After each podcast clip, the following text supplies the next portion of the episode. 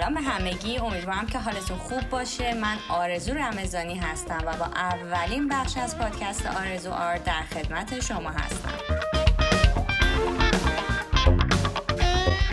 اول از همه این توضیح رو بدم که آرزو آرد نامی هستش که حدود سال 2013 در دنیای مجازی برای خودم انتخاب کردم و از همون موقع تا الان با همین نام مشغول فعالیت هستم. من هم مثل خیلی از هنرمندان دیگه از بچگی به هنر، به ویژه موسیقی، تئاتر و نقاشی علاقه زیادی داشتم، ولی تقریبا 15-16 ساله بودم که با انیمیشن آشنایی بیشتری پیدا کردم و از همون موقع درباره انیمیشن خیلی مطالعه می‌کردم و تا جایی که میتونستم با هنرمندان این رشته در ارتباط بودم و سوال‌هایی که داشتم رو از اونها می‌پرسیدم و به واسطه همین علاقه و شروع اشتیاقی که درباره مطالعه کردن در زمینه هنر و انیمیشن داشتم، تونستم دانشگاه هنر تهران رشته گرافیک رو قبول بشم و بعد از همون دانشگاه فوق لیسانسم رو در رشته انیمیشن گرفتم و بعد از اون هم دومین فوق لیسانسم رو از دانشگاه برموت انگلیس گرفتم. من دوست داشتم این شروع اشتیاق راجع به مطالبی که یاد میگیرم و راجبشون مطالعه میکنم رو با دیگران به اشتراک بذارم. در نتیجه تصمیم گرفتم که این مطالب رو به صورت پادکست ارائه بدم. ما قراره که توی این پادکست راجع به هر چیزی که مربوط به انیمیشن و یا حتی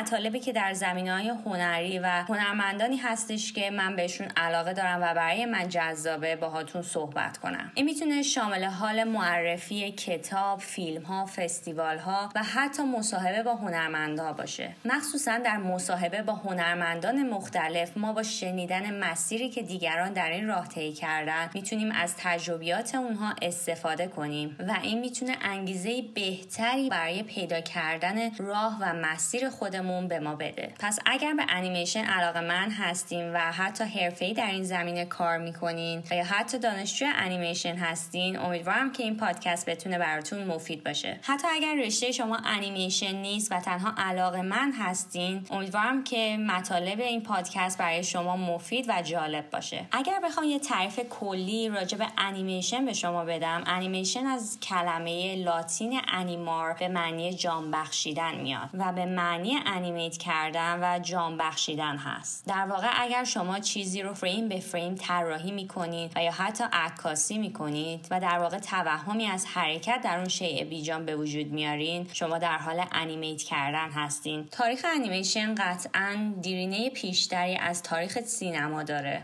و مربوط به دورانی میشه که پیشینگان ما نقاشی درون غارها رو شروع کردن. پس ما در نقاشی غارها، سفالگری‌های ایران و یونان، دیوارنگاری‌های مصر می‌بینیم که پیشینگان ما در حال تلاش برای ثبت حرکت حیوانات، حرکات شکار و غیره بودن. بعدها با پیشرفت تکنولوژی در قرن 18 مخترین مختلف دستگاه‌های گوناگونی رو اختراع کردند، مثل زئوتروپ، فناکیستوسکوپ و غیره. این اسامی گرچه نام‌های خیلی پیچیده و سختی دارن، اما هنوزم ساختن اونها جذابه. بعدها با اختراع سینما و پیدایش دوربین فیلمبرداری، کارگردان‌هایی مثل ژورژ ملیس و برادران لومیر در فیلم‌های خودشون از حقه‌های استفاده می‌کردن که مثل جلوه‌های ویژه بودن و در واقع به نوعی انیمیشن محسوب می شدن. پس از همون اوایل تاریخ سینما انیمیشن هم وجود داشت. یکی از اولین و معروف ترین انیمیشن های تاریخ سینما کار امیل کل فرانسوی هست به نام فانتزماگوری که یک فیگور ساده رو روی نگاتیو فیلم فریم به فریم طراحی کرده.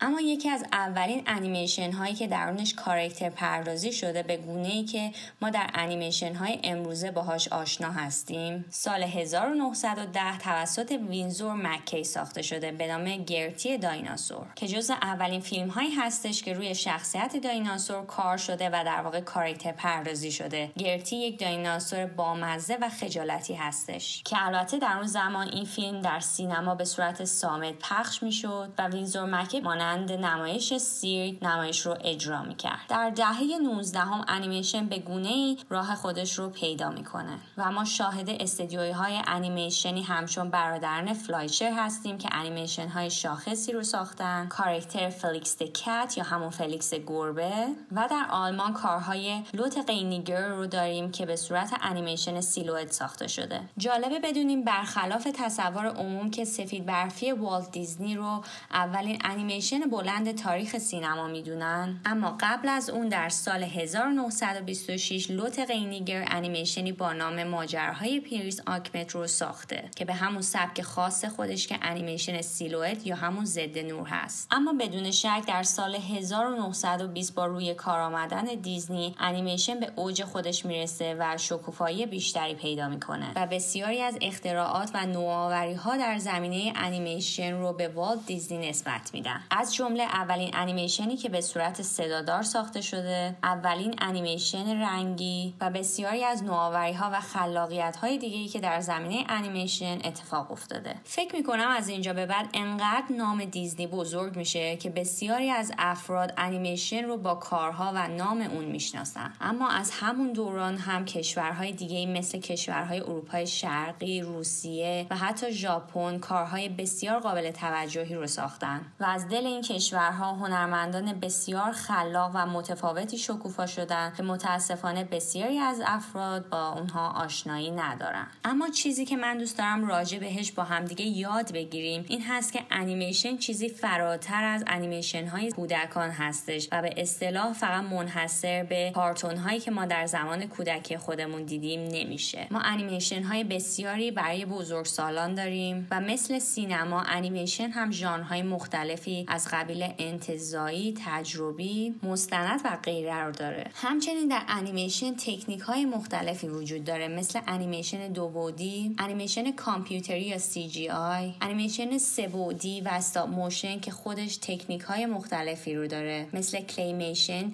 که با خمیر ساخته میشه، انیمیشن عروسکی یا پاپت، کاتاوت، سیلوئت، پیکسلیشن و خیلی انواع دیگه ای که دوست دارم راجبشون با هم صحبت کنیم. امیدوارم که بتونم توی این پادکست شما رو با هنرمندان بیشتر و سبک‌های بیشتری در این زمینه آشنا کنم و بتونیم مطالب خیلی خوبی رو در کنار هم دیگه یاد بگیریم. این پادکست قراره که به دو زبان فارسی و انگلیسی منتشر بشه و در مصاحبه‌هایی که فقط به زبان انگلیسی هست من سعی می‌کنم که زیرنویس اونها رو برای شما تهیه کنم تا بتونین از اونها استفاده لازم رو ببرید. امیدوارم که این پادکست در آینده بتونه براتون جالب باشه و اگر دوست داشتین خوشحال میشم که این پادکست رو با دوستان علاقه‌مند به انیمیشن و هنر خودتون به اشتراک بذارین. شما میتونید من رو در صفحه اینستاگرامم با همین نام ArezoArt ArezoArt دنبال کنید. من در صفحه اینستاگرامم به معرفی کتاب‌ها، هنرمندان و در هایلایت‌ها به بخش‌های بیشتری میپردازم. ممنون از اینکه به این پادکست گوش کردیم و با من همراه بودیم تا اپیزود بعدی ArezoArt. خدا نگهدار.